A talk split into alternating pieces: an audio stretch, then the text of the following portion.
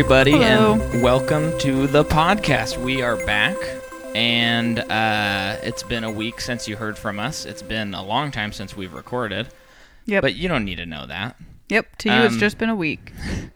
Uh, today, we are finishing up our second series on this podcast, but this is because we've been doing the MCU, but that series we're not even close to being finished with. So this is the this is the first series that we've actually started and finished, um, and that is Mad Max, and we're going to the final movie, which is Mad Max Fury Road. Now, should I just jump in? Uh, do you would you like to go first on production and things? Yeah, I'll go first. Uh, there's there's a lot here, but jump in as you see fit. Okay. Um, we're just jumping right in to this crazy movie. Um, this comes out May fifteenth, two thousand fifteen. So it's almost four. Year- By the time this comes out, it'll be four years old. Wow, that's like tomorrow, May fi- or two days from now. It's kind of weird when we Yeah, were watching the movie. I thought the movie was like five or six years old, maybe even seven. but it's I- not that old. Yeah, I remember watching it in high school, but I didn't. We did not watch it in high school. Yeah, it wasn't out yet. But that's how I associate it with like my senior year for some reason. So that was a little confusing. No, that's Um, Dark Knight Rises. Yeah. Which That, that's weird. a Tom Hardy. That old. yeah, which is yeah. Um, so how long has it been since the since Thunderdome? Uh, I would have to see. Thunderdome came out in the '90s. Um, uh, but yeah, Dark Knight. So I, I kind of thought that this movie was around the same time as um, Dark Knight for some reason. Like I, I thought, Yeah. I thought that his these roles were closer together than they were. It's crazy to think that Dark Knight Rises is so old now. Oh, so 1985 was Thunderdome. So this comes out 30, 2000. 30 years later? Yeah, 95, 2005, 15? yeah, Whoa. That's crazy. yeah. Um, so this is directed by George Miller, as all the movies are. Uh, Thunderdome, of course, directed by two people. Can't remember the other guy's name off the top of my Sorry, head. Sorry, other guy, but it's really George Miller's thing. Um, and it's produced by Doug Mitchell, George Miller, and P.J. Voeten. It is written by George Miller and Brendan McCarthy, who is a comic book artist, oh, that's cool. which makes a lot of sense Yeah. when you watch this movie. And I don't know if you saw, but you you might even be about to say it, but this movie was storyboarded before there was even a script, and there were like 3,500 panels of of pictures. Which would make sense why you would hire a comic book Yes. artist to help write it. That just makes more sense to me because I didn't know that about the comic book artist thing, uh huh. but that makes sense. And they had like seven artists. That's crazy. So they Who's had the doing whole, the so production the- notes this time? So they had the whole movie storyboarded before they even. Storyboarded, yeah. Storyboarded. Um, Yeah. No boats in this movie. No. Um, and then the other, the third writer was um, Nico Lathouris, and this guy is pretty cool because you will remember in Mad Max One, there is a mechanic that Mad Yep. Max goes to, Is that guy? and it's that guy. Oh. And I'll explain a little more for the listener in case you forgot. But he goes to um, this mechanic with his family, and then that's when his Well, the wife goes first. yeah, and it's that's when his wife and child first encounter a um, toe cutter, Yes. the the main bad guy in Mad Max One. So that that writer or that guy helped write this movie. Pretty cool. That's cool. pretty cool. And then we have music by Junkie XL. So you're getting into that, not me. Well, you jump in. You jump in. I don't Oh, have I'm much going. on him actually. I I was looking through his career as a composer, like Mm-hmm. composing credits. Most of them are um just like writing credits, not not necessarily the composer. Um, Because he has um, an artist, like a uh, he's a he's a DJ. Is that right? Yeah, I mean like he well, I don't know about that. I didn't look that far into it. But um he the only other like he's he's composed some movies, but the only ones that I know that he's composed is uh this Mad Max and Alita Battle Angel. Oh, I have no. I have more here because he did the. well then well a lot of the I was just going to say one more thing.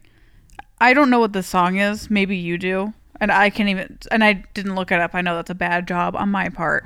but he's credited in several movies for the song a little less conversation. Well, that there's an Elvis song. Little less conversation, a little more action. yeah, but he's just credited with that song and like I wonder if he did the the remix of that song that's really famous. yeah, I I'm gonna say yeah. Yeah, we'll confirm that. You heard it here first. Yeah. Yeah, so he also did the soundtrack for Black Mass. Um, he did Batman vs Superman with Hans Zimmer.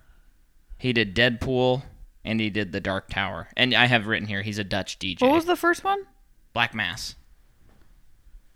How come I don't see that when I'm looking at it? Uh, I, I mean that's what I found. I don't know. Let me let me see. We're gonna confirm live on the air years before. I mean months before we talked about it. Composer. Let's see. Well, don't Dark- look Dark up him. Tower. Look up Black Mass. Yeah, he. Oh, it's it's. So he has another name he goes by, which is Tom Holkenborg. Oh, So that's, that's- why he goes by Junkie XL, probably. Yeah, It's kind of an unfortunate last name. But Yeah, the so- soundtrack of this movie was so good that when I found out he was the composer for Alita Battle Angel, I was like, okay, yeah. Maybe I need to see maybe I need to watch this movie because the the soundtrack was so good. This, yeah, this. I was shocked that this wasn't nominated for uh, best score, but then when you see who won, which is um, Ennio Morricone, I don't remember how to pronounce the name exactly. The guy who scored um, the Hateful Eight and came out of retirement to score the Hateful Eight. Yeah. And that movie has an incredible score. Yeah. So I'm I'm okay with that. I'm surprised he didn't get a nomination at least cuz this score is unbelievable. Yes, it's so good. It just it really it it does exactly what it needs to do, and it it it signals emotions Yeah. throughout the movie. It shows foreshadowing, or it calls back to an earlier part of the movie. He he does he just he did his job. Well, let, let's let's just talk about the score, then go back to um, composer note, or I mean back to notes because I, I want to get into.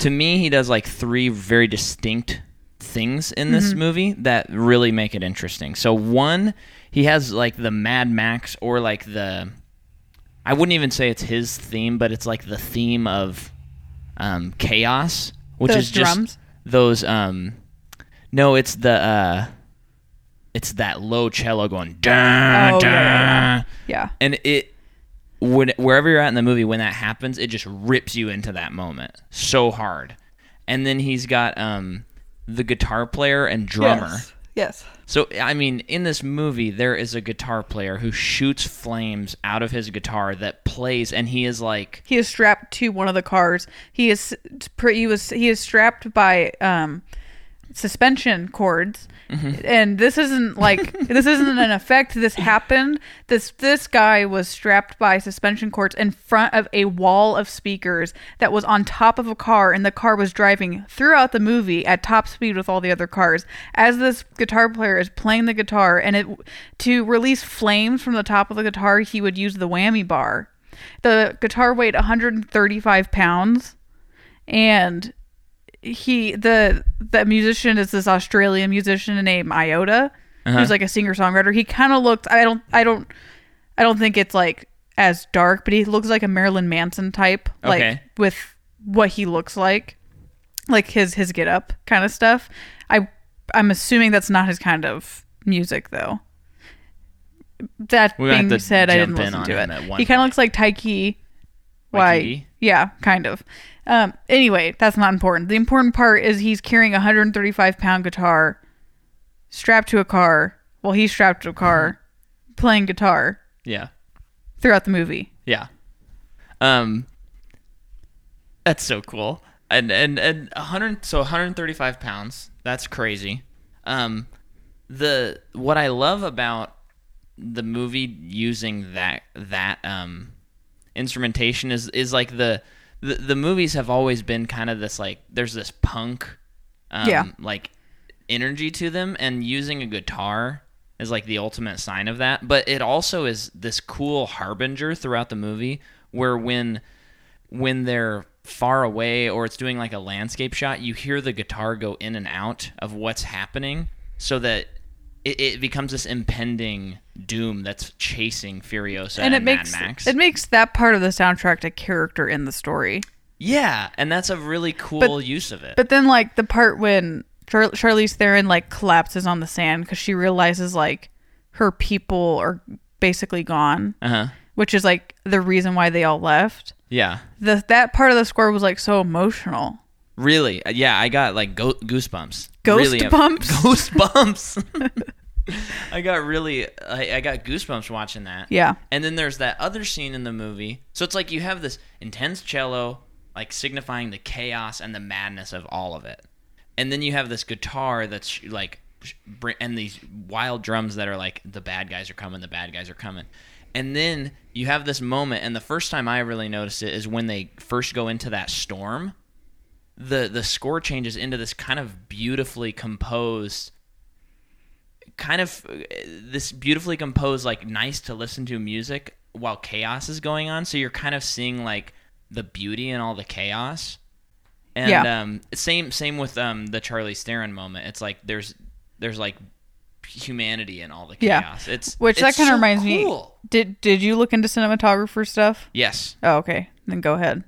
Yeah that's actually my next note what a what a uh transition Yeah. segue segue Both. Um, well, yeah. So this is um, cinematographer John Seale, and he came out of retirement to shoot this movie. So this Thank is you, Mr. Seale. yeah, this is uh, Prince of Persia, Spanglish, Dreamcatcher, What? The English Patient, What? and Dreamcatcher? yeah, and your favorite, not your favorite, but one of your favorites, Harry Potter and the Sorcerer's Stone. He shot that movie. So he What he- a he kind of- career. He kind of has like a imaginative almost like all all these movies have like a Yeah, fantastical Spanglish. element to Super them. imaginative. I mean, I haven't seen that movie. I'm just kidding. Me neither. Even English Patient has like a uh, a, a fantastical element to it. Oh, really? No, I mean it's like supposed to be a realistic story, but it, it's a this very romantic story. So it has the you know the fantasy of romance, I guess. So he has an interesting style there. Um, production companies, we are back at Warner Brothers. Not back. I think that's first time. Uh, and they distributed the movie along with Village Roadshow Pictures. Um, and then we got Kennedy Miller Mitchell, and then RatPac-Dune Entertainment. Those are the producers. Um, box office. So the production budget of this movie, 150 million dollars. Mm-hmm. Uh, domestic, we got 100. It makes 154 million 58 thousand 340 dollars, and worldwide it makes 378 million 858 thousand 340. So it's it's a hit. It's not like a massive hit though. Yeah. Um, so then, uh, get, going on to the themes, um, a lot. The theme of the movie is survival, keeping humanity in a feral world, and then of course there's a huge element of feminism in this movie, which I think we'll get into more as we discuss the plot points. Yeah. Um, interesting to be 30 years away from the Mad Max movie, and he comes back. George Miller makes a Mad Max movie that's really about this character we've never met, Furiosa, and Mad Max is kind of sidelined the whole movie. But in he's also sidelined in such a way that if you love Mad Max, you're not disappointed. No. Like it actually makes a lot of sense. yeah. Um, it just seems like it, it it's one of those classic examples of like it sounds like George Miller had an idea and that's what the story told him to do. Yeah. And he and he went where the story took him instead of forcing Mad Max to carry the burden of the movie. Yeah. And uh, to kind of compare the going back to the cinematographer thing a little bit, like also just comparing world building to the other movies and just how this has further progressed Uh-huh. the world building. But I read that uh, one of the the things that George Miller asked of the cinematographer was to make it as colorful as possible Okay. um, because he, he wanted it to look different than most post-apocalyptic films which are usually very like desaturated drabby Bleak. dark bleak Yeah. he wanted the opposite of that because he like so to show that people are trying to make the most of it and trying to find beauty in all of the trash that's Which left is exactly the theme. The, Yeah. the finding humanity in a feral world. yeah, Yeah. and it, i think that's a very optimistic view of it which Yeah. is, is just so it's just so interesting and i i think you could argue that for like all of the movies Yeah, although it is kind of interesting because it seems like it almost seems like the first two are kind of more like don't have that optimism to them. and then Yeah. the last two do. I think, but you see that in the costumes, Yeah. at, at least for the second one.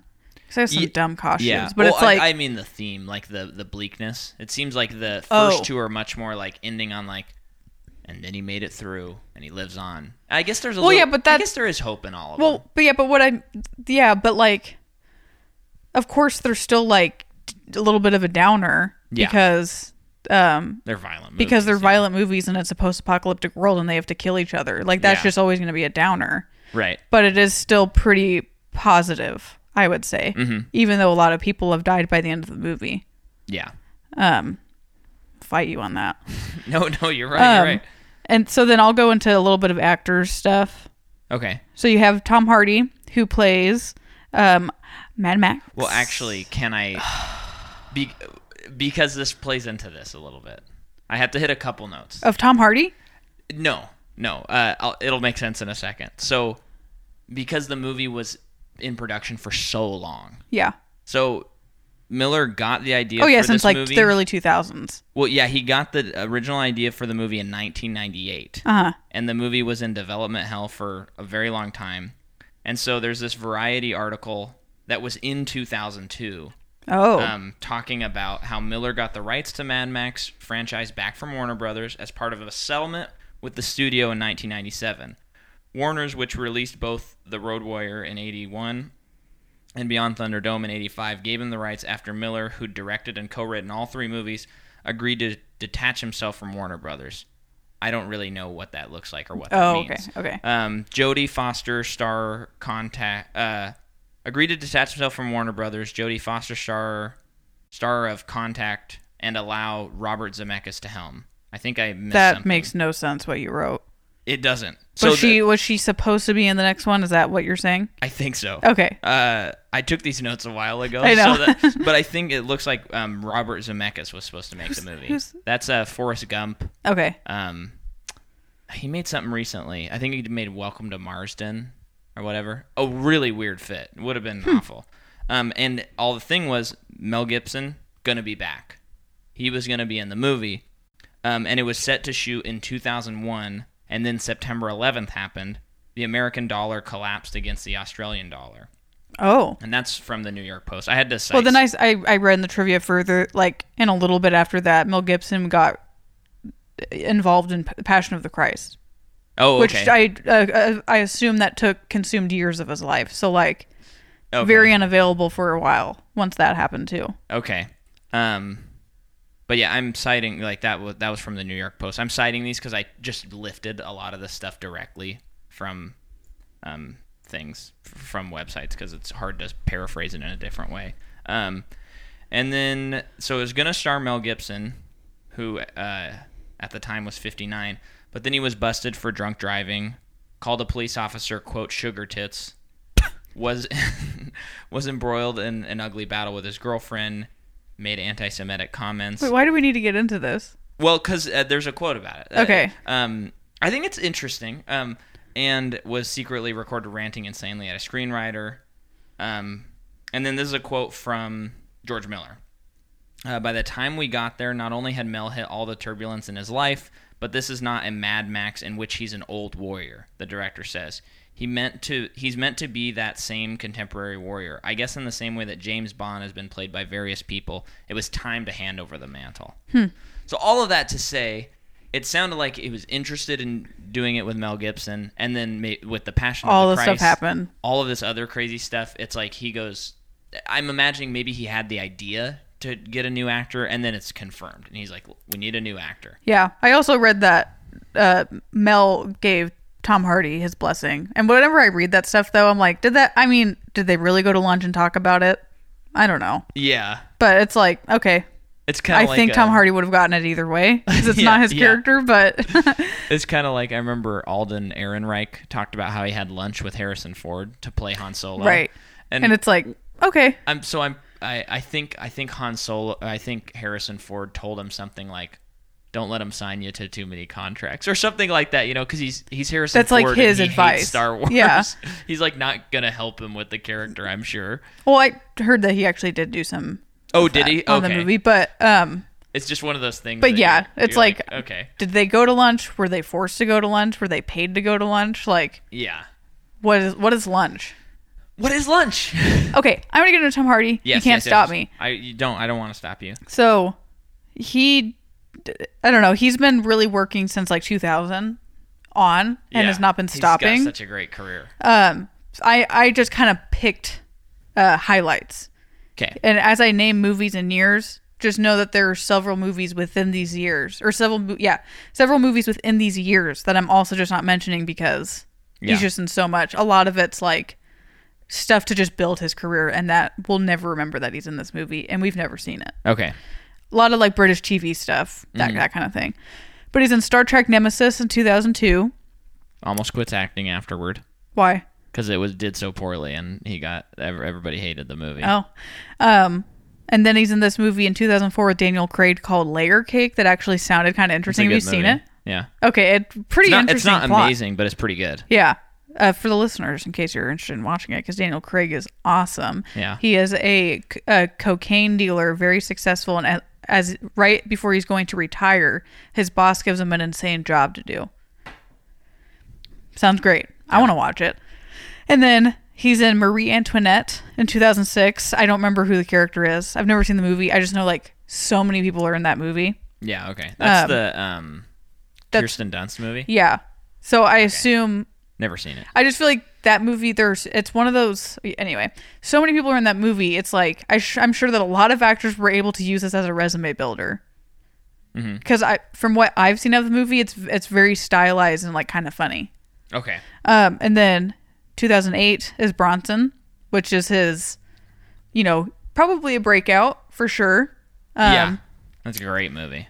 one If of his if best you're up for movies. a really dark biopic. That's the one to watch. Yeah, like really dark, and it's a what's that guy's name? Ni- Nicholas Winding Winding Refn. Sorry, I keep burping, people.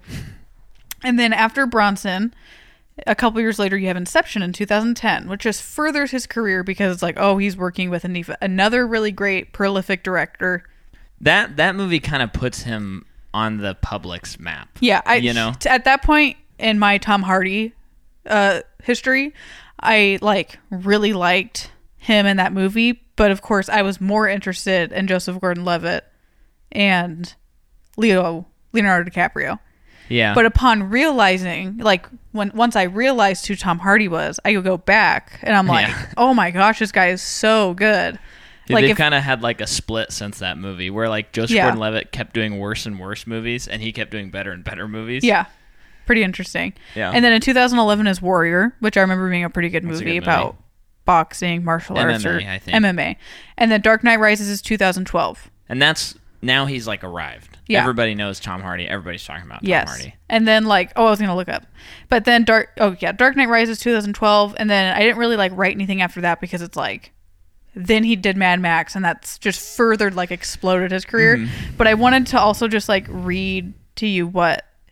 Oh yeah, I didn't write it down because there were so many big movies he was in. So Dark Knight Rises 2012, also in 2012, Lawless and This Means War. Oh yeah. And then 2014, oh no, 2013, he does Locke, which you guys, everyone needs to see Locke. It's a great movie. It's just a movie of him driving a car, and it's only him driving a car for like an hour and a half. And I know that sounds boring, but it is one of the most intense movies.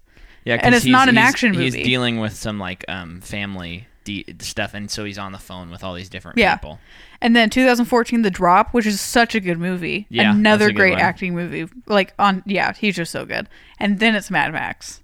Wow. Like, yeah, so dude. he's just had like a steady climb. Yeah, and then you know, following right after that's Legend, Revenant, Child Forty Four. That's a boring one. But then like Dunkirk, and then a really boring TV show, Taboo. Unfortunately, Yeah. Well, we only watched one or two episodes. I but- watched a couple. Oh, you did. Okay. Um, and then the movie, the the show looks very good. yeah. All that I'll say that. Yeah. Story wasn't even that boring, but it was. You know what I mean? Yeah. Yeah. And then I mean, I didn't finish it, but and then you have Charlize Theron, who has been around since like 1995. yeah, Mighty And- Joe Young. She's the same pretty much as Tom Hardy. It's like I'm only going to read highlights, but between all these highlights are so many movies that Yeah. she's in. But like she's in that thing you do, which I didn't know that. The Tom Hanks movie? Yeah. Oh wow. And then she's in The Devil's Advocate, which is a Keanu Reeves Al Pacino movie. Oh yeah. And then she is the astronaut's wife. What is that? Oh, have you not heard of that movie? No. It's with Johnny Depp, Oh okay. but she's the astronaut's, The astronaut's, wife. got a wife. Um, yeah, and it's her. And then uh Monster comes out in 2003, which wins her the Oscar. Yeah, that that's like now she's arrived. Yes, that and that's kind of like, oh, she went ugly for the role. Yeah. That's Monster. Same year Italian Job. yeah, that's what puts her on the map in my head because I Yeah, see Italian me Job too. and I'm like, she's cool. And then she's in Hancock, which I don't remember. Yeah, she's Jason Bateman's wife, I think. Okay. I forgot Jason Bateman was in that movie. Yeah. And then she's in The Road, which I also just don't remember. Oh yeah, she's Viggo Mortensen's wife. Oh, is that her? Yeah, just in the Okay. flashbacks. Yeah. She's only in like ten minutes of the movie Talk about being depressed for two hours. and Uh, post-apocalyptic. read the book. You'll be depressed for a couple weeks. And then she's in Young Adult, which is one of Micah's favorite movies. Ugh, and then Don't like that movie. in 2012, she's in Prometheus and Snow White and the Huntsman. Okay. And then it's like Mad Max. Yeah. Um, and then oh, And she I really like her in Prometheus. I thought she's Good in job. Mad Max. Yes. So then you have Nicholas Hoult. This is my last one. Okay. I didn't I didn't go into all of the the wives, like all of those girls, Mm-hmm. because most of them I looked into like the one of them's in like Big Little Lies. Most of the other ones are models, Okay. like Victoria's Secret models okay. or Australian models. So I didn't really go f- too far into like Australian their stuff. Victoria's Secret models. Uh, then so then you have Nicholas Hoult who ha- did some child acting things. He's like only thirty. Uh-huh. Um, but and if Sydney Willie ever listens to this podcast, she- I hope she chuckles when I say his breakout thing is skins, which is true. But I just always remember like, oh, Nicholas Hoult is so good, and she's like, oh, you know, he's in skins. She just always had to remind me. It's like a pretty graphic oh yeah. teenage British. I think it's a British show, and then there was an American show. okay. So like that's his breakout. Is this like pretty graphic sexual teenage TV show? And I'm like, oh, okay. And then he's in Clash of the Titans, which I don't remember, Never saw that. but I just movie. don't remember the movie. And then X Men. He, he, he begins his X Men journey in 2011. He's the Beast, right? Yes. Oh my gosh. And then in that's 2000 gonna be such a pain when we have to watch those movies. Yeah, put that off as long as we can. But then in 2013, he's in Warm Bodies, a movie that is warm to my heart. Yeah. but it's just kind point. of okay. But it's it's it's good. I like it. Yeah. Well, and and you should you should jump on who who is uh who else is in the movie? There's someone else. Yeah. So we said on episode one. Have I been popping this whole time? No. Have I? I forgot to put the pop filter on. Keep talking. I'm gonna grab the pop filter. So in our first, so in Mad Max one, when we started that, we said there were big things that we were going to reveal in this one. Be upon a realization we made as we were doing some research for this series. So you have Toe Cutter, who is the main bad guy in Mad Max, and then who to be the best or not the best, the the the main bad guy, Immortan Joe, as Hugh Keys Burn. I think that's Is that the actor name? Yeah, who was Toe Cutter. So same actor playing the main bad guy, and let me tell you, he does a wonderful job. Yeah, I think that's so cool how it's they the this the main bad guy from Mad Max One, who's one of the highlights of that movie, is the main bad guy in this movie, and he is so good. He's so gross in this movie. Yeah, The So- character design of him is unbelievable. Well, I'll kind of get into that because like the the character design for mo- like just about everyone's so interesting, and one of the most interesting character designs about that a lot of the characters have in common is people are just like riddled with hu- with tumors. Mhm. And in the beginning of the movie, when it starts, there's like voiceovers, radios, like radio clips, and then Yeah. Tom Hardy's talking a little bit, and you kind of infer that there was like a nuclear war. Yeah, they they mentioned there's an oil war and then there was a water war. Yeah. So then there's like uh insinuated like a nuclear thing as well. So there's just radioact uh, radioactivity, Yeah. like leftovers. Which member in Thunderdome, he d- uses the Geiger counter to check the water. That's right. And so it's, it's, like radioactive. I'd imagine that it happened before, probably even before Road Warrior. Yeah. So if this is you know in the air or just in everything for a while, people will be born with many birth defects. So that's how you get the war boys, who are the white pasty. Mm-hmm. Like there's hundreds of them in this movie. And most of you're just kind of like, did they paint themselves white? Why are they white? And they're See, also I always assume they painted. yeah. Well, I didn't think. well, yeah. We so like they. Um. What was I saying though?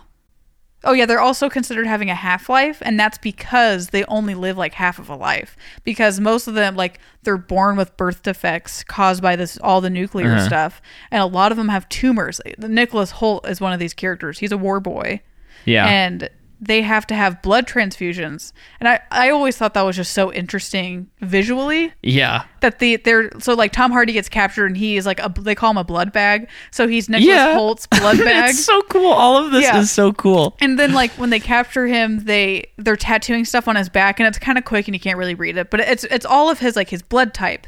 Uh, what it's just like a stats of him. Yeah, uh, universal donor universal and donor. universal blood type, which is important to know because when he transfuses with Charlize at the end, that's why he doesn't even question anything. He, he knows. he can do it because he's a universal donor. right? So Pretty cool. he's Nicholas Hoult's blood bag, and you're thinking like, this is just so interesting. I don't, I haven't like the first time I saw it, I didn't really question why, Yeah. but you know, upon rewatches, I'm like, okay, so why are these like, are they blood bags for other human beings?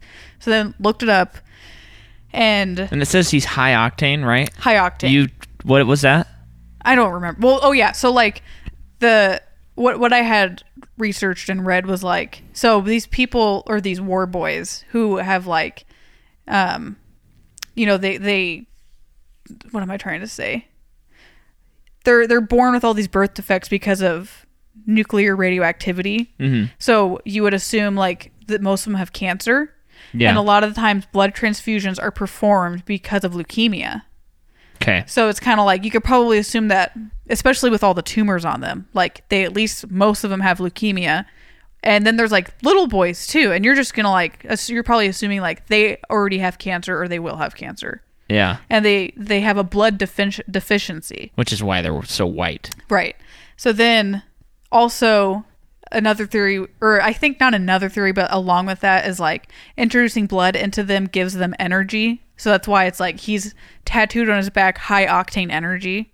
Uh huh. which would mean like, oh, that means Nicholas Hoult's gonna have high octane energy That's because so he cool. has That's so interesting. yeah, Well, and, and as we're talking about this series, I mean the the one thing that we've hit really hard is the world building element of the series, yeah, and this movie, it, uh, like perfectly hits that note where I I really think you could watch this movie. So first of all, you could watch this movie and not watch any of the other ones, and you'd be fine. Um, but you could watch this movie and you could not care about like how the world works that much, and you'd be fine. But if you want to, you can like dig into a lot. Like you can you can go to the bar after the movie with your friends and talk about like what you think happened before the movie, what you think Right. happened afterward, how come this character was there. And Which the thing like- I kept saying, like every time a character showed up on screen, I was like, this world is so fleshed out. They're not bogging us down by just like explaining everything. There- There's almost no Mm-hmm. well, it's because it's a movie. post-apocalyptic, so there's just like no rules anymore, yeah. so you don't And- need to remember anything. Yeah, yeah, but all this stuff like these blood bags and stuff, there's just enough dialogue that you get it, but you don't have to like spend your time like, oh yeah, so the blood bag does this. Oh yeah, so later in the movie, the, which isn't necessarily bad, but for this franchise, it would bog it down. Oh yeah, But all these characters are so fleshed out and so interesting that like if if I'm not saying I would want this, but if he was like, we're making an Immortan Joe movie, I'd be like, cool. We're making his like that little guy sidekick who's has all those little um war boys that are with Oh, him. It's yeah. like he's I'm making a spin-off movie with him. I'd be like, awesome. Well, you know, like- it's, it's like, like they're all interesting characters. the to go to the Tina Turner character in Thunderdome. I mean, she kind of explains it only in a couple lines. Her, Mm-hmm. her, and most other people, it's like because of this post-apocalyptic world, I am now given the chance to Yeah. have to do something, and it's like cool. You don't need to tell me anything else about your backstory. Like that's it. And and if you use a counterexample of of like uh of like the mummy the tom cruise movie you remember there's that section where the movie just stops cold in Yeah. its tracks and um russell crowe just starts going on and on about these monsters and how they find them and how they're gonna like help the world with them and you just kind of shut off. And it's like all of that could have been done in such a way or parsed out information that by the end of the movie we knew what was happening, but you didn't Yeah. have to like sit down like a conference because it's boring. Oh yeah, And so this boring. movie, There's all also of some other building- issues with that, but yeah, this movie, it's just the world building is so interesting, and everything you see, you're like, oh, oh, yeah, oh, that's cool. That's cool. That's cool. You know, it's all yeah. So the to further It's on the the the world building too is you, it, which kind of like is the catalyst for the story Mm-hmm. is like. So Charlize Theron, she drives the war rig. She has earned that title to drive the war rig, which means she goes to Gas Town to get gas and brings it back, and to, to so that they can like continue to work. This civilization can continue to work and hopefully survive. yeah, wouldn't really consider that anyone's thriving at this point. Not even Right. Immortan Joe, because he has cancer too. You can tell because his body's Yeah, oh, yeah. disgusting. And then um, there are women who just breastfeed all the time, and so like mother's milk is like a precious.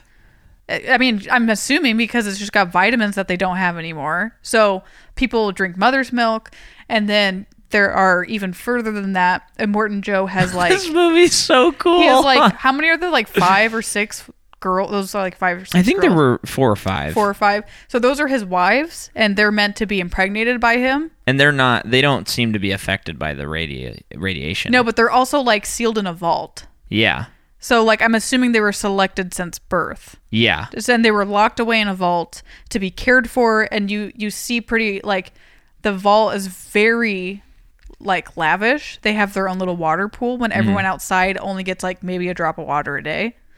And Oh, I didn't notice the water pool. Yeah, you're and if you notice in that room there were tons of books in that room. yeah. That's the only time we see books in this entire series. Oh, interesting. Is in that room. And then they have beds and it just looks very comfortable. And they have like a that woman's like a doctor. They even have like a doctor. Yeah. So like they're given a conceivably a very comfortable lifestyle. Of course, they are prisoners Yeah, and abused. and we can assume they're being raped. yeah, they don't yeah, definitely. Um, So Charlize Theron, she she is like tasked with like okay, she's going to drive to Oil Town or Oil City or something, Gas Town, Gas Town. That's Gas what it was called. to receive gas. And pretty early on in their course, and she's got like troops of other cars with her. Mm-hmm. Um, she drives off the path, Yeah. and that's kind of like the beginning. Yeah, but even before that, um, a couple things that we we haven't discussed that I want to hit. Um, there's a two-headed lizard at the beginning. Uh huh. That's cool. I'm in the movie. That's all I want to say about that. You're that. in the movie. Oh, I just when I into see the movie and there's a two-headed lizard, cool. That's enough because for of me. uh, you know nuclear stuff. Yeah, it's cool. Um, the first action se- sequence is when they're chasing Mad Max. He throws the spear and it it rolls for a long time, and right off the bat, you're like, this is already crazier than all the other movies. What rolls for a long time? His car, Mad Max's Oh, you car. called it a spear. oh, the guy the guy throws a spear, it blows up, and his Oh, car rolls. Okay. Um, it's so hard to describe action because you think you say words that you never said because Yeah. you're just seeing what you said. Uh, and so uh, that's when they capture uh, Max. And there's uh, he says this line which is really great where he says, "A man reduced to a single in- instinct survive." Yeah. Interesting, cool. Um, there's some weird like high frame fast forwarding stuff that's Yeah. going on that I remember the first time I saw it I was like I don't know about that Yeah. but it, it has a very interesting jarring The flashbacks to the kid being hit by the car is very odd too. Yeah. Like not my favorite, but it's But also, very visual. Cool. Yeah. I think I think now that I know it's in the movie and I've seen it a couple times, it, it actually works for me now. Yeah. So like he has these um like PTSD flashbacks to people like talking to him. Uh-huh. And one of them's this child that keeps popping up throughout the movie who who's like, "Where were you? Why weren't you there? Like, help me." Yeah. And we don't like if you'd seen the other movies, you're like, "Who is this kid and when did this happen?" You can just assume this happened between Thunderdome and this movie. And see again, back to my whole read on this movie, he's a folklore character that just traverses the Australian wasteland and that's and he is just like gathering he's he is helping people but he's always like motivated just to survive. That's his Yeah. only motivation at this point says his family is dead. But you can see in this movie how it's affecting him. But now he is in some ways reincarnated because it's a different actor. Yeah. I wouldn't say reincarnated, but I think he's like this kind of weird immortal character. Yeah.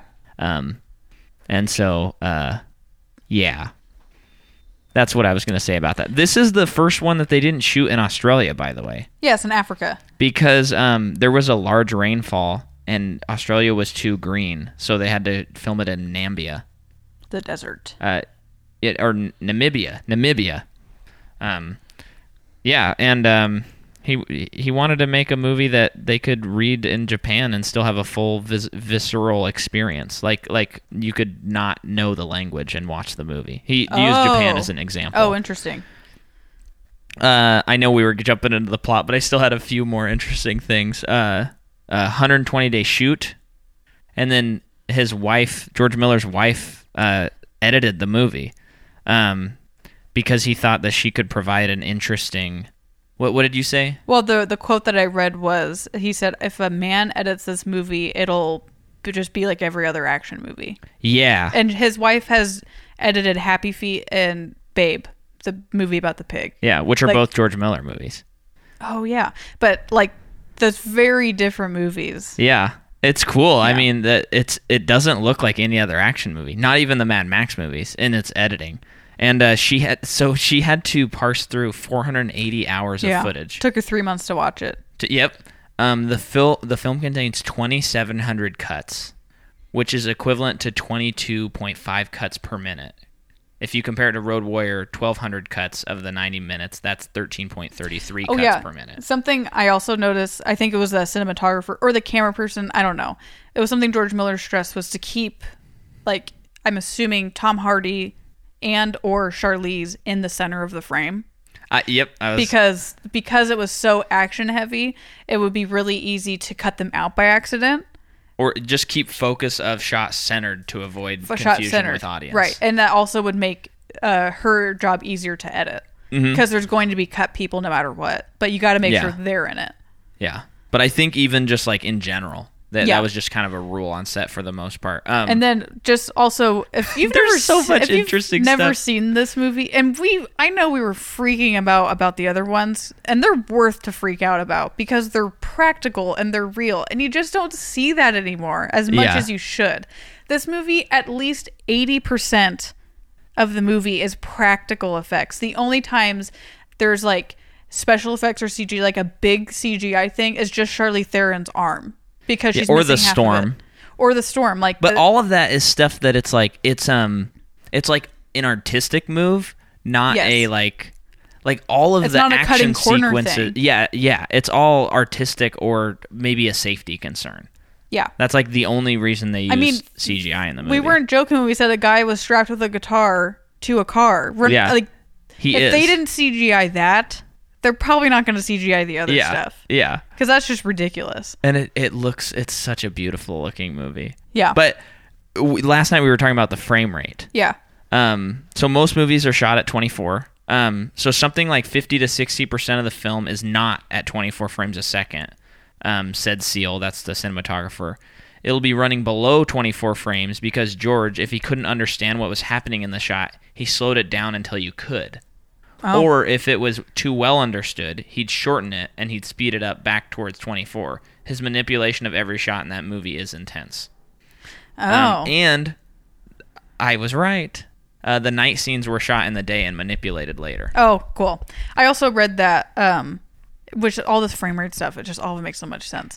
I was reading that Once you start getting into Tom frame Hardy, rate, it's crazy. Yeah, apparently Tom Hardy was a big pill during production. Really? He was just like he he was yeah, he was pretty contradictory in a lot of things. And Charlize even said that like she there were times where she had had to ask George Miller, "What are you doing?" because she couldn't understand what he was directing her. And a lot of it's just because it's action things. So he's like telling her to do something. She's like, "But that doesn't make sense." But he might be telling her something for safety reasons. But it's like, but that's not going to accomplish this. And apparently, Tom Hardy was like very difficult to work with. Interesting. Until I, I read that like their Cannes premiere, he Uh. apologized to George Miller because he saw the movie, and he was like, "You knew what you were doing the whole time." He was mad because he Whoa. didn't think he knew what he was doing. But well, then and he- Max has got to be a little mad. well, yeah, and th- so then you he sees the movie and he's like, Of course, he. I mean, why? You know, it's like sorry that I didn't think you were doing your job. That's so interesting. Yeah. Oh man. Oh, that's so cool.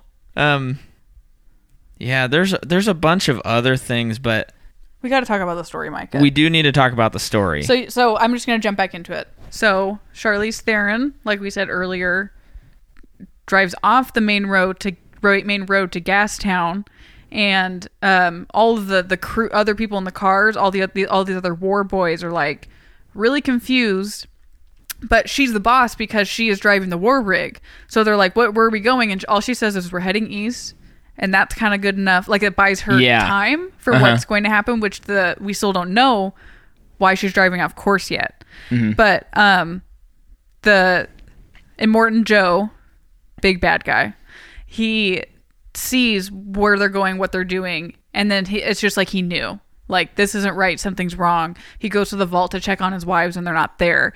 And yeah. I really like like there's a lot of I feel like it was written in mother's milk too, but I don't know or not. I like yeah, are you talking all- about what the things that they all like they had the- written messages to him like you don't I got them written down. Oh, okay. Yeah, because I, I, sorry, not to cut you off, but um, the so they have these messages to him, um, and it is we are not things, our babies will not become warlords, and then a question: Who killed the world?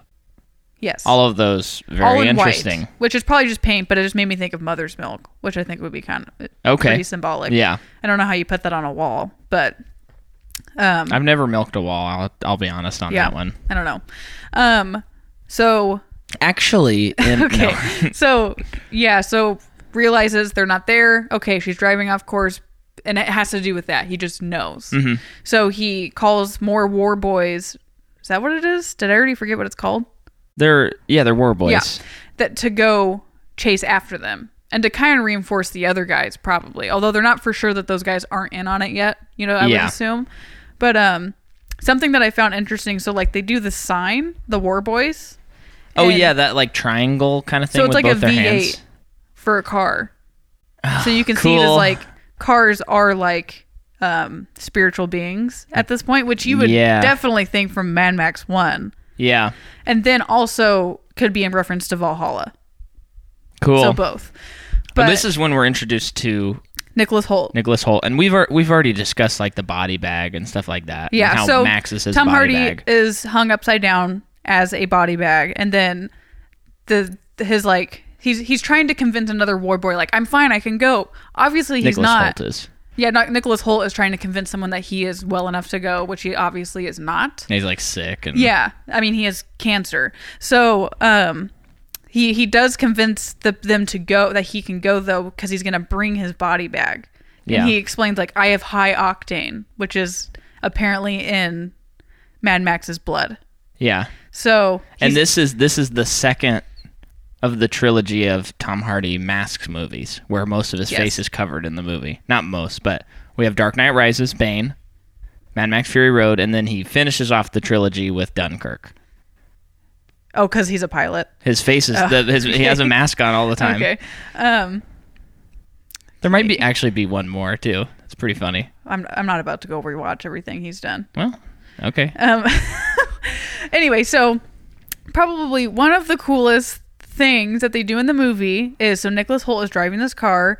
There's a guy in the back of the car, and he has like spears that he's going to throw. They have to- explosives. Explosive to him. But Tom Hardy, where would you think he would be? Maybe in the seat next to Nicholas Hoult. That would make sense. No. He is riding outside of the car, in front of the car, strapped to the front like a decoration with with like poles with behind poles. him, and then and then they go and they with the blood trans like the tube, yeah yeah like, the tube connected, so- connected to a chain, and then that's when they they attack the war rig, and then the war rig goes into the storm. and it's just so amazing It's you know, and, and- why even bother explaining it? well, even so, you know what I mean? something that's important is before that, they you Nicholas Hoult sees someone do this, but also like we see Yeah. someone, um, one of the war boys, spray paint his mouth. And then he goes and Yeah. like kills himself, but he kills him. It's like a kamikaze thing. Like he goes to kill himself to damage the warship to stop her. Doesn't work obviously, Right. but like he sees that, and you can just such great acting because there's this look on his face of like he gets to do that thing. I am so proud of him and jealous and like honored Yeah. to be next to this person as he's killing himself. And so, why would he spray paint his face? Question. So, oh yeah, you- this thing that you were talking. Oh yeah, this so is cool. th- I was thinking like, well, he spray paint. Like, first of all, why his mouth? I'm not totally sure about that, but like to me, it's like thinking of like huffing paint. Mm-hmm. So he's he, they're getting high, which increases their adrenaline, which would no second thoughts about killing yourself or to go do something crazy. It's so Yeah. you can have the adrenaline to do something crazy and not feel it. now, is that your theory or did you read that? That's that? my theory. So you didn't read that? No, That's my, pretty cool. That's my theory. The mouth part, I'm not like I'm. I, I just think it's chrome like a car, like they're Yeah. a machine. So shiny, so chrome. Yeah. So there's there's that too, but Uh-huh. um, it's so interesting and like they, I don't remember if they shout something. They they they have a lot of chants, but it's like they're they believe that they will go to Valhalla Yeah, after they do this thing that they do. yeah, and I think it's like a high honor. I mean, it's kind of like a suicide bomber kind of thing. Then it's- kamikaze pilot. yeah, yeah, but I mean, the, yeah, similar, similar. Yeah. But both, both. I'm just, I was just thinking of that because that's like, Oh, okay. that's a little more religious, whereas kamikaze can sometimes just be more like military-ish, as far as I know. Well, I remember when people we were in Hawaii recently, and we were learning about kamikaze pilots, Yeah. and something I found interesting was a lot of them were only like young men, like nineteen year olds, Uh-huh. who were told that you will be like it will be one of the highest honors that you can do for the like imperial army because well I, we don't have to get into japanese culture too much but like you will be like remembered almost like a god Right. for doing it. So it- in a way, I feel like it was a little bit of brainwashing. yeah. Um. Anyway, back to the movie. So Nicholas Hoult sees someone do that, and And then he's gonna make his move, and he does it for the first time. Yes. And I don't remember what he does, but he fails. Yeah. And the car crashes. Yes. And that's oh, that's in the storm. And there was one thing I wanted to say about the storm. Uh, we discussed this as we were watching it that the storm looks really good. And it's like mostly the, the, the cars and, and the stunts are not CG'd. I mean, I think there's a little bit of that at. Yeah. certain points For the when they're like and- going up into the tornado and Yeah, stuff. yeah. But the storm actually looks so good, and you kind of wonder why. But I think it's because the rest of the world is so stylized that it, it blends pretty seamlessly. Yeah. Whereas when you're watching a movie that's like, say, if that same storm was in the road, yeah, where that movie's like bleak and really realistic and gritty, Yeah. it would look so jarring and weird. But in this movie, it's just like another aesthetic choice. and I think since it was also quick, you don't have enough time. I, I don't mean like the whole scene. I just mean Yeah. shots. It- you didn't have enough time to concentrate on what it on probably the CGI elements. right, of it. right.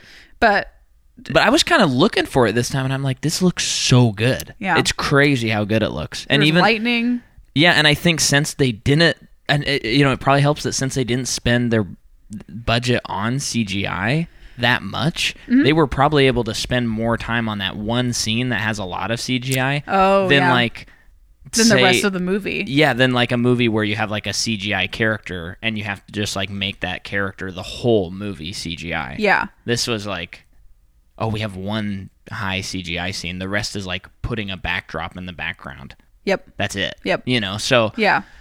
I, yeah. Oh, So- and deleting a lot of ropes.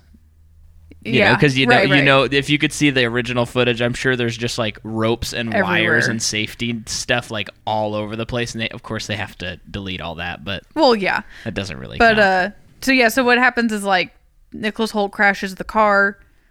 Meanwhile, he is trying to fight Tom Hardy just off of him because Tom Hardy gets back Yeah. to where he's driving. Oh yeah, because he's filling the car up with gasoline. Yeah, because he's gonna hit the war rig And and, blow explode. up, and he lights a flare. Oh, and he wasn't able to release the flare because of uh, Max. Anyway, yeah, they crash. Sandstorm, sandstorm over. Um, you would it, it, the crash is so crazy that you're like, how did they not die? Uh-huh. But Tom Mad Hardy Max wakes up, or Max wakes up. and yeah, so so he yeah, and, uh, and, and the the funny thing that his acting choices in that scene where he wakes up are so insane. I know he grunts a lot in this movie. Have you noticed that? Yeah, he he just grunts and kind of mumbles and stuff Uh-huh. like that. But he he he come he's covered in sand and he like pops out of the sand really quick and he's curling his fingers in a weird way and stuff. Oh, yeah. And it's very it's very animal like. Yeah. Which I think at first I was thinking he was just kind of doing an interesting acting choice. But the movie's ta trying to talk about like the idea of humanity surviving in a world where all you have left is to survive. So I think they were actually intentionally like playing upon the idea of like the differences between an animal and a human in that scene Yeah. because it's it's just really interesting the way that he cuts that. Yeah. Or I mean the way that he he reacts to that situation. Yeah, it's super cool. Um, so then after that, he's going. The war rig isn't that far away from him. Yeah. and he's still connected to Nicholas Hoult because of the chain, but he's able to get like the the tube out of him. Yeah. but he's still stuck to him, and Nicholas Hoult is seemingly dead. So he has to drag him and a car door all the way to the Yeah. rig, and he. Oh yeah, he tries shooting his hand off, but the gun doesn't fire. But he still uses the gun as like a threat when he goes to Charlize Theron. Yeah, and then this is when we discover that I mean, we knew this, but this is when Max sees that like the the cargo of this war tank is these women that have been rescued by and they're all in white, which is just such an obvious great choice. I Yeah. think one of them's super pregnant. One of them is pregnant. That blonde girl Yeah. was pregnant, but like one of them is like she is about to have a baby pregnant. Um, and then all the other ones are like they're just all his wives. Yeah. Um, yeah. So Charlize Theron is trying to get the the truck back running, and then he shows up. yeah, and you know, they have like a fight and then they kind of like they eventually get on the road. Yeah, he. Um, I mean, like the everyone's oh because of the guitar happening. Yeah. Yeah, you you, can hear, hear in the that background, so you and know they're they're like we got to get going. Right. So um, he gets unchained from Nicholas Hoult. He um, convinces them to let him go with them. Or yeah, he no, says he well, he try he tries to steal the rig. that's what it is. She she has him. like a kill switch that has to do a certain thing. So she's like, "Come with us," and he's like, "I'll only take you." And she goes, "The girls have to come with me." Yes. And he eventually agrees, but he's still like at gunpoint, like right, right, holding right. them. And he he shoots the pregnant one, but like sh- like like nicks her leg. Yeah, nicks her leg. Um, I don't know why I said that. I just thought that was interesting that Yeah. that happened. Um, yeah. So then they start going, and it's right before they get to these mountains or like a valley, and she's like, "I was told I would have safe patch- passage." yeah, So we get, and then it's just like you know another action scene's about to come up. yeah, and then and then we transition to it's like these motorcycle guys, and they, you know, of course it doesn't go well, and you know Max has to like start driving the rig, and Charlize Theron like jumps on the rig. Things aren't going well. Meanwhile, Nicholas Hoult has is hiding in the back, and they they take off, and then they're doing these insane stunts where these motorcycle guys are Jumping over jumping the valley. over the valley, like over the Throwing semi, bombs. and throwing bombs down, and you can like it's it's real. Yeah. And then there's that one where a guy jumps and kind of and misses or something like that, and he slides under the semi, and and you just but he does it on purpose to get her, to get Charlize Theron, because she's about to climb oh, in. Oh, that's right, and you, So he you just can't believe it. Yeah. You just can't believe it when you're watching it. It's so this is a movie you got to see it to believe it. Yeah. probably if you haven't seen it, you're not believing this guitar guy, but he's the best part. Yeah. Um. Yeah. So then the Immortan Joe catches up to them. Yeah. But the the motorcycle people like have a bomb explode, so there's rocks prohibiting all of them from getting through the valley. But Immortan Joe is able to get over it because of his big Hot Wheels, big mon- monster wheels. truck. Um. Oh, and actually, Hoult was with them because he. Yes. So they they they left him where we found the girl. This is a little confusing. We're getting I know. we're getting. but he got a piece of their clothing to Yeah. prove that they're there. Yeah. And that's why he allows them to go with him. and then and then uh, then when they get there, then when Immortan Joe catches up, um, Nicholas he. What's cool is that Immortan Joe like spray paints his face and he says, "I will be, meet you in Valhalla myself." Yeah. he's like a god to him. Yeah. um, which it, it's just interesting because throughout this movie, Nicholas Hoult kind of has this. He's like, basically, he's a part of a cult, and by the Yeah. end of the movie, he realizes he's in a cult and like breaks free from it. Yeah. It's his character development is just so beautiful to me. Yeah, because that's like his god like told him to do it, and he he fails. Feels at like in- immediately. infiltrating the semi, and the and Immortan Joe immediately is just like medi. He says mediocre and just keeps driving and doesn't care. Yeah.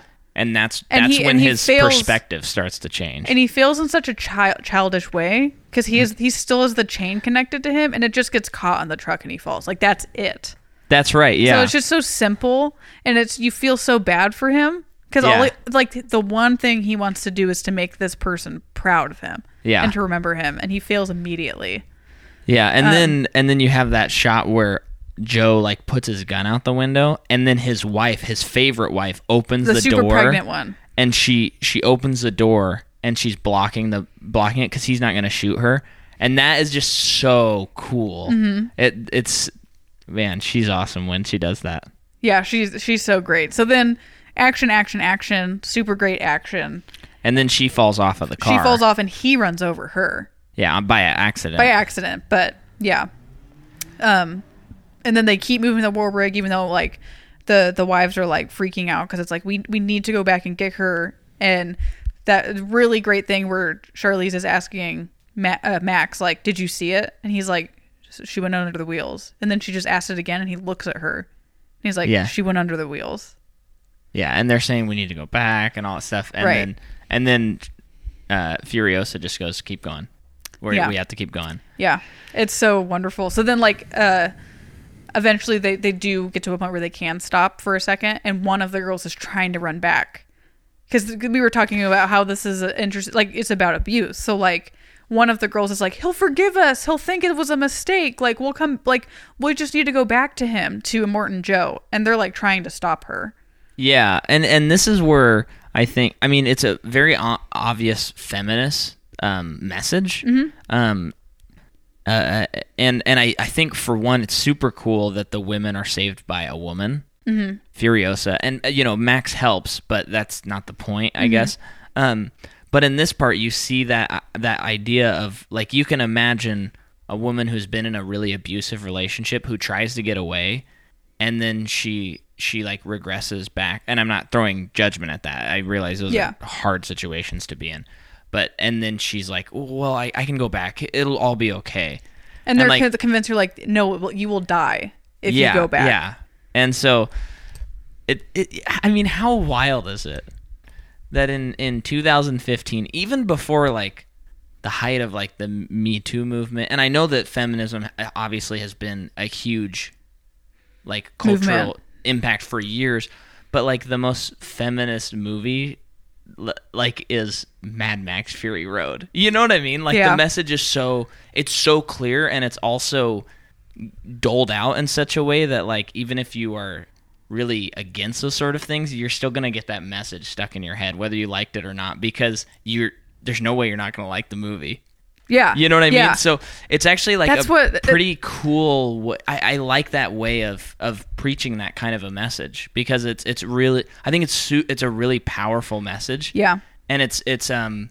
But it's not at a, an expense of the story. The story's still really strong. Well, that's- that's the movie's still really strong. a lot of which I think a lot of people like would argue is like why they don't like action movies is because there's no story. Mm-hmm. Which I get. It's easy to lose the story in an action movie because the action's so exciting. Yeah, But that's what makes Mission Impossible so exciting. Oh. That's what's making John Wick so exciting. When John Wick is one of the most simple, for the first movie, the most simple stories. His Uh-huh. wife dies of an illness. She gives him a dog. They kill the dog, and he goes after all the people you who don't kill the dog. You no, just don't. And it's just it's so clear. I mean, like it's like they had killed his wife for a second time. Yeah, That's that's the movie, yeah. and it's wonderful.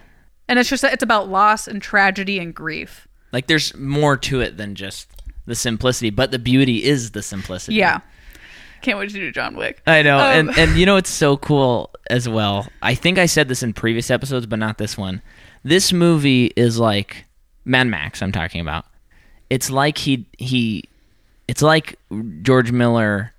I'm not saying he did this, but it's like he watched Road Warrior again, Mad Max Two, Yeah, and and watched the last like 20 minutes and just said, "What if the whole movie was this 20 minutes?" yeah, And also, what if it was never boring? Because sometimes when you have that much action, as much action as there is in this movie, you would think that you would eventually be like, "Oh my gosh, this is so boring." But Oh, yeah. it never ever is. and a big part of it is you what you're looking at. You know, actually happened. Yeah. People That's like why so we many love people the risk Mission their Impossible. lives. I can't wait to do Mission Impossible. I mean, when you're Tom, watching Fallout, you. when you're watching Fallout and you see him jumping over a building and you know he did it, it's it's a lot more interesting than watching Skyscraper with Dwayne the Rock Johnson, where he's like climbing up a fake building. Yeah. and it's all just fake. Yeah, It's just not that interesting yeah, because anyone can do it. Yep. But knowing that Tom, it like put in the work, broke his ankle, all that. I mean, believe me, This is a, this are, is a big pro Tom podcast. You you guys might hate it by the time we get to Mission Impossible, but we know you'll love it. yeah, we love taking cruises. Let me tell you that yeah. much. But let's get let's get back into the to this movie, Yes, which yes, is yes, just so exciting as well. So the whole time, the reason why Charlize and these wives are leaving is because they're she's taking him to the green place, and they keep talking about the green place. The green place is where Charlize Theron is from, and she was Mm-hmm. taken from as a child. So she's going. She hasn't been there since a child. So she's going with this hope, and the movie is about hope Yeah. but also about like false hope and even faith. So like she's they just are pushing on to the green place. So the next segment is they get to this like marshy, like quick almost quicksandy like yeah, area. There, there are these people that are on Stilts. sti- stilts, But that, like that sticks, walk yeah. through the marsh On like, all like fours. birds. crows of especially. And there's crows, but like a heron or something like would walk through it. Yeah. That's how they. Uh, oh, so I understand cool. what you're saying. But I'm yeah, like, so I'm like, where's their movie? Where's the Where's the marsh people? But I don't. movie? I don't want a movie. It's so exciting that that's always got of it. It but yeah, so they're in, we're in this marshy area with dead trees, and the the tr- the war rig gets stuck in a mud pit really quickly, and then as everyone, all the bad guys catch up to them, they get stuck too. Mhm. And this is like a real. It's a pretty good like a tiny bit of like a horror thing because it's like you see the problem, you're seeing them trying to fix the problem, and they can't fix the problem, and the bad guys are right on their backs. And there's Yeah. just so much And tension you're hearing the Yeah. and it's getting louder and louder and louder. Yeah. And so by this time, they find Nicholas Hoult had been hiding in the the truck. So when they stop, it's like one of the wives had found him and is like, basically, he's good, he's fine. Yeah, He'll he's helping. Them. He was like in the fetal position, like crying about what had happened. Yeah. Um. So yeah, he's helping them. They're just trying to get the truck un like out of the mud. And so as the bad guys catch up to them and get stuck, there's one car that is on. What is that called? It's on patrol. It's got like a light out front that it's trying to find him. No, but like, what are the? It's like a tank. Oh yeah, it has the of chains, that go all the way around. so around. he's able to go. But what the crazy thing about this dude, don't know anything about him. Have just now seen him. He's got bullets f- on his hat. Like his hat is like made out of bullets. He's got like a bullet scarf. He's got bullets everywhere. He pulls out a tooth, but it's not a tooth, it's a bullet. he has bullets for teeth and it's so cool. And like all the guys, he's got a lot of guys on his car too. Yeah. So yeah, they have the the um beam, like the big spotlight. and then uh, Furiosa shoots it. It hits him in the eye. But he's like doing this really interesting speech. Do you I remember, what remember he, that. Oh, he was just like shouting things. I don't Oh, remember okay. exactly what he was saying, but it, it was almost just like he was very confident that he was going to get the job done. Yeah, And then she shoots through the light and blinds him. and then and then they hold up a flare right in front of his eyes, and he can't see it, and he's like screaming about it. It's Yeah. crazy. It's it's so cool. And and the you know another thing about this movie because now it's dark at the in this scene. Um, another reason this movie works, and if you're about to make an action movie, take note of this. There's enough aesthetic changes in the movies Yeah. and objective changes in the movies to sustain the action. Yeah. So like each time they're at a different area, it's uh, yes, it's one big long chase scene, but it's like before they were just trying to get away. This is all outside in a desert. Yeah, and then and then they got to the cliffs and then they were like trying to get past these people. Now they're stuck in the mud. They're trying to get out of the mud. Then eventually they get to the green place and it's not green anymore and then they have to go back. Enough objective changes. Now, uh, beyond all that, it's like each location has a distinct look and a distinct aesthetic so that we as a viewer are not bored. You know what? You know how like when we went did the first phase of Marvel, and there Yeah. were sometimes we had a hard time recalling parts Yeah. of the story. This movie is so easy to recall because It- of the it visuals. is, yeah. It really is. Um, it's too late for Marvel to take notes on that, but Yeah. um, I mean, I think we did a decent we did a decent job on phase 1. Oh, I meant you know I what- meant it's too late for Marvel to go back on Oh, Marvel. yeah. But um, Also, side note, real quick side note. I keep thinking about Phase One. and We did our rankings, and of course, this will all change. But I know we had Iron Man Two as our favorite. you're doing Uh, Captain America as number Captain one. America: The First Avenger is the best of Phase One. Oh, I- I'm gonna don't stand, so. especially after seeing Endgame and like the whole payoff and everything. I think it's the best one. Great payoff. They just that movie doesn't have Sam Rockwell in it. It doesn't have Sam Rockwell, and I'm, and I, and we do have to docket points for that. Um, but um, I think it's a better movie. I think, and I think I like it more. Just Yeah. you know, it's sitting so well, and I just keep thinking about it, and I'm like, that's a really good movie. That's a good song, or whatever. yeah. Is anyone Bang still Bang. listening to this? um, So now we're at the Green Place. wait, wait, wait. Hold on. Okay. We missed we missed something. Oh yeah, the um in the marsh place, Max goes and leaves Oh, to go yeah. take care of the rest of the guys who are following them. We don't go with him. And We just see an explosion. Charlize explosion. is like like well oh he's like he's like if I don't come back at whatever like just leave without me. Yeah. And then we see a red explosion, very quick like lightning because it's all foggy, and then he just walks back with blood like all over his head, and they're like you're hurt, and he and Charlize is like that's not his blood, yeah, and then they get in the car and go. and and it that's that's like maybe may, I don't know if you'd agree with this, but maybe a little bit of a turning point where he like did something selfless. Yeah, Not selfless because he's still motivated, but it's it like was a sacrifice move. it was a sacrificing move, and he was willing for them to just leave without him. Yeah, But then we get to the green place. Mm-hmm. It's not green anymore, it's all just dunes. and it's all these older women, a couple of younger ones, but no, no, no like teenagers or anything like that. no And one as like- young as the wives, even close. So Furiosa's just like distraught. The score comes back in, it kills you, and then Mad Max says, "We got to go back," and he decides to go straight back into him because they're not going to expect it. And so they just drive Well, back through it. What's interesting about that is before they're they're like we're gonna go across the the salt flats. It'll take us 160 days. Like we have a enough fuel for Oh, 160 yeah. days to do it. Um, and and he's telling her there's no point in having hope anymore because that's all she's living off of now. Yeah. is hope. And he's telling her stop.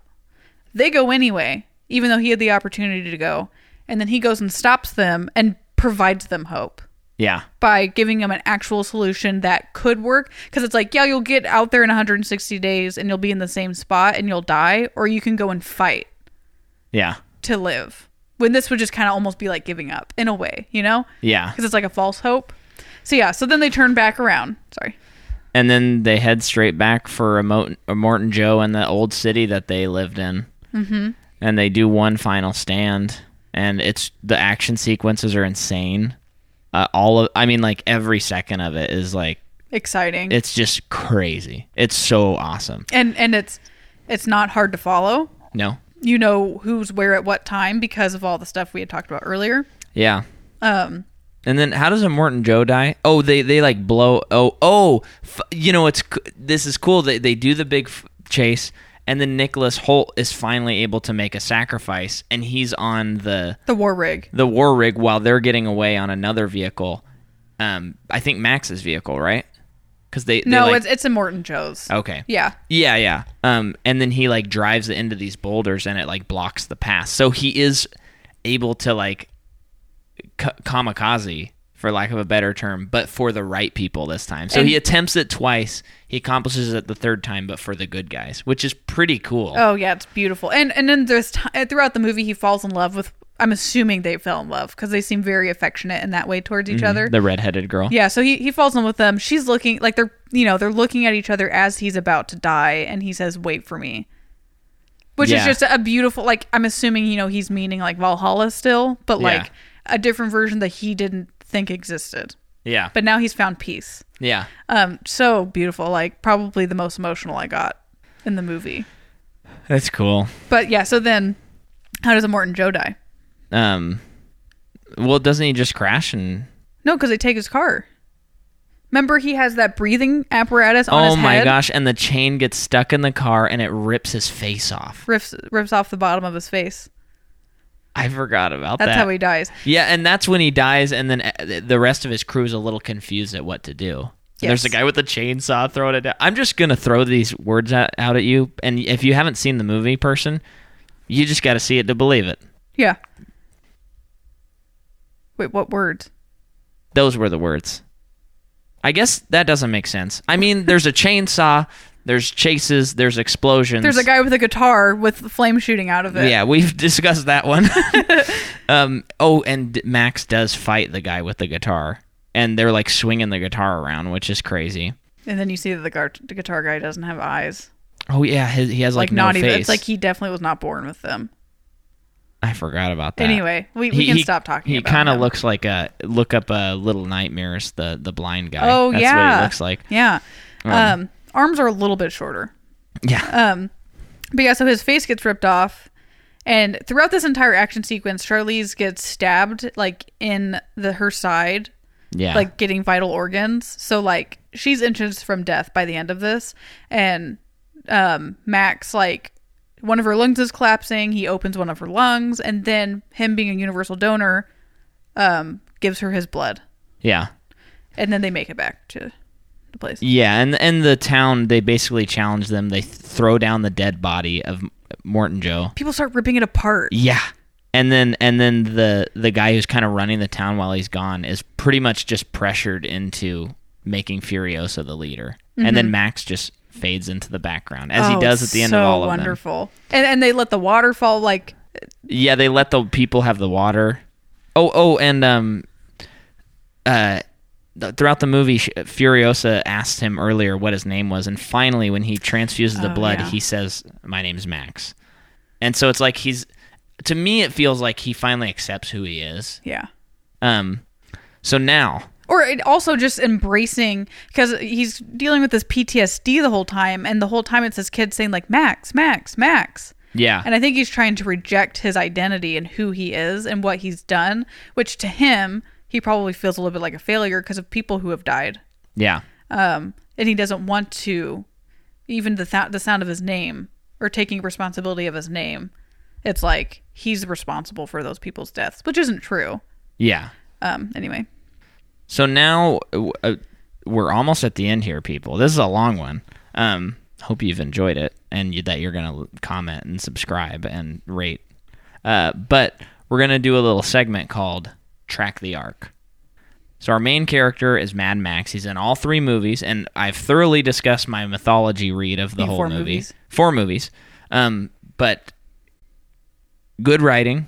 Usually, characters have nice character arcs, and especially over series, that's an important thing to have. Mm-hmm. So, what is Mad Max like arc of the series?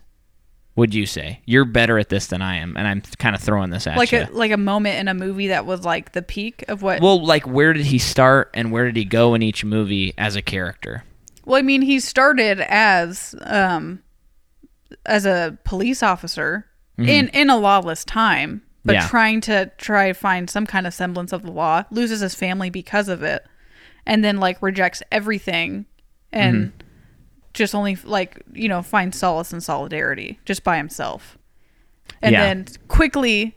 It's almost as if response he's like a superhero. Responsibility is thrust upon him, Mm-hmm. and he tries everything he can to reject it. But every time he can't reject it, it is like a destiny thing Yeah, because it, it's it's just happened so many times. So I just think that each movie he has tested, um, well, he's given this responsibility and he has just tested like how far he's willing to go to sacrifice himself for others. And not even that. It's what's interesting is he's never shown to be a selfish person, mm-hmm. especially in a post-apocalyptic world. You could even argue like you have to be selfish to survive, yeah, but he's showing that you don't have to be.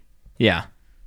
So that's your that's your Yeah. take. That's pretty good. That's pretty good. It, it's kind of interesting because I I don't actually see a lot of growth in his character, um, and I would think that that would make the series not work that well, but it works really well. I think he grows the most in this movie. Yeah, he, I think I think like should they make a sequel, I think he will look a little different. Yeah. and and and he does a little bit in each movie, but but uh, he seems to he seems to be fueled by survival. That's his baser instinct. Um, so that's that.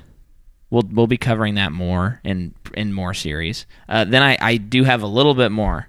We're almost done here, people. Uh, the movie won six Oscars: film editing, costume design, makeup and hair, sound mixing, sound editing, production design deserves every Swept. single one of them. Uh, it was nominated for directing. Wait, was that nominated for how many? It was nominated for uh, ten. Did it won six? Yeah, so it was nominated for directing, cinematography, visual effects, and best picture Mm-hmm. as well. Which is so cool that this movie was nominated for best picture. Mm-hmm. And looking back on the year, even though this was a great year for film, 2015, you got The Hateful Eight, you got Spotlight, Revenant. uh, Revenant. I think this is the best pic- picture. I think when you look back, the best achievement in film. I- I'm glad Spotlight won, like you and I discussed off air, um, because of what it means for journalism. But this is the better movie. Yeah. Um, so then, uh, I just got to hit this as well. Um, there there've been many rumors of sequels. Um, Miller and McCarthy, the two writers, well, two of the three, um, said they had enough material to make two more movies. Hmm. Um, and what was going to be the next movie, Mad Max Furiosa, had already been completed, the script. Um, and then they changed the title to The Wasteland, Mad Max The Wasteland. And then they said that was a working title. But right now, uh, George Miller is suing Warner Brothers over unpaid earnings. So uh, this involves a seven million dollar bonus if the movie is brought in under budget, and he claims that Warner Brothers calculated the budget wrong. Oh. Um, so that's why we don't have a movie right now. oh, now. that sucks, man. It's only been four years though, and the last time it was a thirty year wait. So who knows? That Um, just still sucks that he has to go through that. Yeah, it does suck. Um, it, yeah, it sucks. Um, but then, since the series is still ongoing, we got to hit with our own takes. We love this series. Sequel ideas. Do you have any thoughts? No. Okay, because I, I have a small pitch of something that I would like to see in the, the sequel. And it, it just involves um, the movie starts with Furiosa. She's doing her thing. It's all cool. I don't know what the thing, I can't think of like the inciting incident or what's going on. But she, for some reason, needs Max help. And they spend like a good half of the movie trying to find Max. But he's like not in the first half of the movie. Okay. Um, and then uh, um, he's nearly dead, and she winds up saving him. I like that idea. That's interesting. Um, and then I did just write this. It'd be cool if there was somehow involved an abandoned subway or boats, Ooh. because we've had no boats in the series because there's not really water or anything. But it would be cool if there was some weird like septic area or somewhere Uh-huh. gross and they had like all these boats and I would I would just love to see George Miller direct a boat action sequence with a lot of bombs and explosions on the water, a la face off. Hmm. Oh, yeah. But George Miller style. I my I guess I don't have an idea, but I would not want to see Charlize Theron in the next one Really? because there are like no recurring characters in any of the movies. It's always it's it's always new things. It's almost as if like the next one should be he has traveled to a new place and it's new circumstances. That's what it's been every time. And that's one thing I like about it so much is every time you're learning a little bit more about this world, but also you get to know these new characters and none of them have been the same. It's always been so Uh-huh. different from the last one. That's interesting. I, I mean, I wouldn't be like Yeah. against Charlize Theron being in the next one, but it's like it's Mad Max, it's not Furiosa. Which I guess you're right. That's a good point. I think. Uh, I think I agree. I think I maybe just had that in my head because they already said they were like they Yeah, originally yeah. when they did it, they were like everyone's really connecting with Furiosa. We have more stories to tell that involve and her. I'm sure I'm sure they're great, but I also it's just like I think the world building building is so great and so like deep, yet they don't show us everything. Yeah. That to show us more of that world, I think I'd be a little bummed about it Okay, because I think it That's would be fair, a little that's bit fair. forced. That's why I think that. unless they do it. really Unless they well. do it, which it seems as though he's not like pressured into making a new one, obviously. So yeah, he's not. he has time to think so- about it. Well, this was awesome. What's the ranking? Oh, the ranking. Yes. So for me, uh, my least favorite is Beyond Thunderdome. My third favorite is uh, so four Beyond Thunderdome, three um, Mad Max, two Mad Max Two, and one Mad Max Fury Road. Are we ever going to disagree on the rankings? I think that our next series we will. Well, I guess we already disagreed about Marvel. since you changed yours. Yeah, I did change mine. But, But wh- my th- so yours same, is the same. Same rankings. Same. Um. So anyway, next week we're diving back into the conglomerate that is the Marvel Cinematic Universe, and we're going to be diving into Shane Black's Iron Man three. And so we're going to be covering Phase two, which spans from Iron Man three up to I believe Captain America: Civil War. I think is the last one in Phase three. No. Guardians in that time. oh yeah, this is when Guardians Guardians comes in. Guardians, which is going to be good. That's going to be just as long as this one. So thanks for listening, everybody. Uh, stay mad.